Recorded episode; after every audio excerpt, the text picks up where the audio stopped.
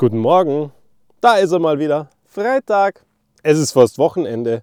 Also ich freue mich ja drauf. Bin gespannt, was das Wochenende so bringt. So ein bisschen Programm ist natürlich wie immer bei uns dann doch wieder.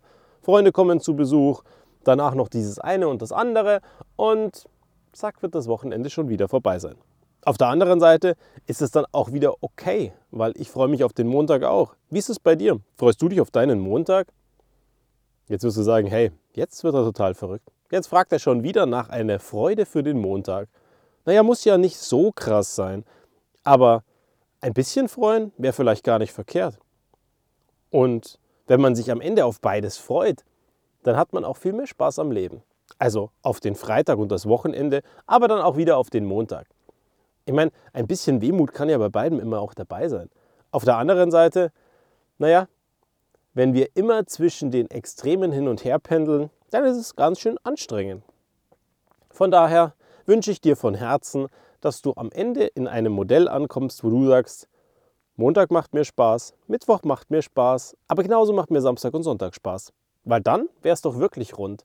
Und am Ende haben wir doch alle ein bisschen wenig Zeit auf diesem Planeten. Und wenn wir es dann mit Bullshit und doofen Leuten füllen, machen wir irgendwas falsch. Aber zurück zum Programm. Was wollen wir heute machen? Lass uns ein bisschen über Produktivität sprechen und so ein paar Maßnahmen, die man vielleicht machen kann, dass man am Ende ein bisschen produktiver ist. Okay, komisches Programm für einen Freitag, aber naja, Montag kommt ja auch wieder. Also bereiten wir uns mal auf unseren Montag vor.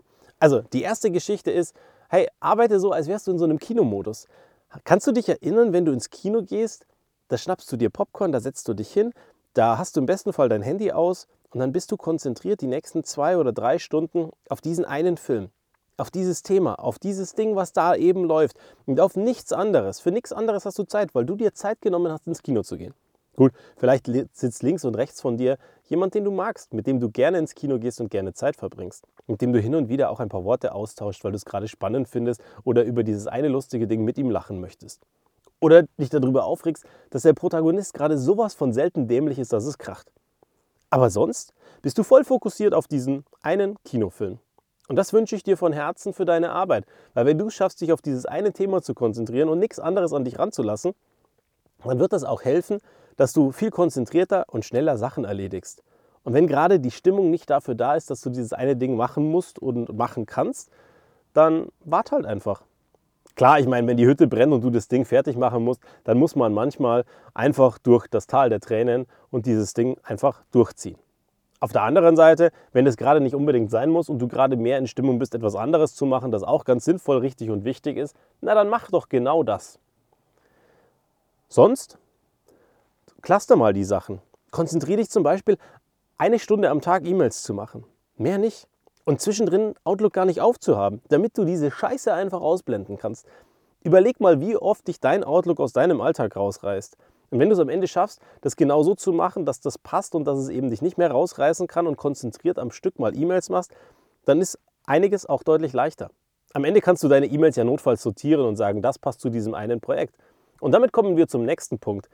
Bau mal Desktops passend dazu, die dich dabei unterstützen, an diesem einen Projekt zu arbeiten an den E-Mails zu arbeiten, an diesem einen Umstand zu arbeiten, an der kreativen Aufgabe arbeiten. Und dann siehst du nichts anderes, sondern nur diese Sachen, damit dich gar nichts anderes ablenken kann. Für alle Mac-User unter euch, ich glaube, ihr wisst, wie das geht. Wenn nicht, schaut euch mal ein paar YouTubes an. Und für die anderen, ja, überlegt euch mal, wie man das bauen könnte. Ich bin mir sicher, auch dafür gibt es Tools. Da bin ich leider raus. Als jahrelanger Mac-User kenne ich mich am Mac dann am Ende doch deutlich besser aus als an dem PC. Ansonsten hey, versuch mal Dinge zu vermeiden, bevor du sie machst. Also ich will jetzt nicht, dass du ein Arbeitsverhinderer, Verweigerer oder Vermeider bist, sondern ganz ehrlich, wenn du es nicht machen musst und ein anderes machen kann, dann lass es den doch machen. Weil wenn drei oder vier Leute sich die Aufgabe teilen, dann ist es am Ende deutlich produktiver, als wenn du versuchst, alles zu machen, das selber und alleine. Also selber alleine, so wie unsere große Tochter früher immer sagte. Und dann, naja, wenn du dich realistisch fragst, ob es Leute gibt, die das besser machen können als du, dann gib es doch bitte erst recht ab. Bei mir gibt es einige Sachen, wo ich sage, realistisch gesehen bin ich gar nicht wirklich gut da drin. Ich mache die dann. Ich mache die auch am Ende mit einigermaßen Elan. Aber es gibt so einige Dinge, da sind andere Menschen deutlich besser als ich. Und ich mache da auch keinen Hehl draus. Ich muss nicht in allem gut sein. Es gibt Dinge, die kann ich herausragend gut und es gibt andere Dinge, da sind andere Menschen deutlich besser als ich. Und dann sollen die das bitte auch machen. Weil wenn die das machen, ist das Ergebnis am Ende deutlich besser, als wenn es ich mache. Auch wenn ich es mache, auch wenn es dann erledigt ist. Aber es gibt sogar Menschen, die machen Dinge, die, in denen ich nicht so gut bin und die haben sogar noch Freude dabei. Ja, umso besser. Wenn wir das in Teams schaffen, dass wir die Aufgaben so aufteilen, dass die Leute, die die Dinge besser können als du und auch noch Freude dabei haben, das dann machen, ja wunderbar, dann haben wir doch allen geholfen. Und ein kleiner letzter Tipp.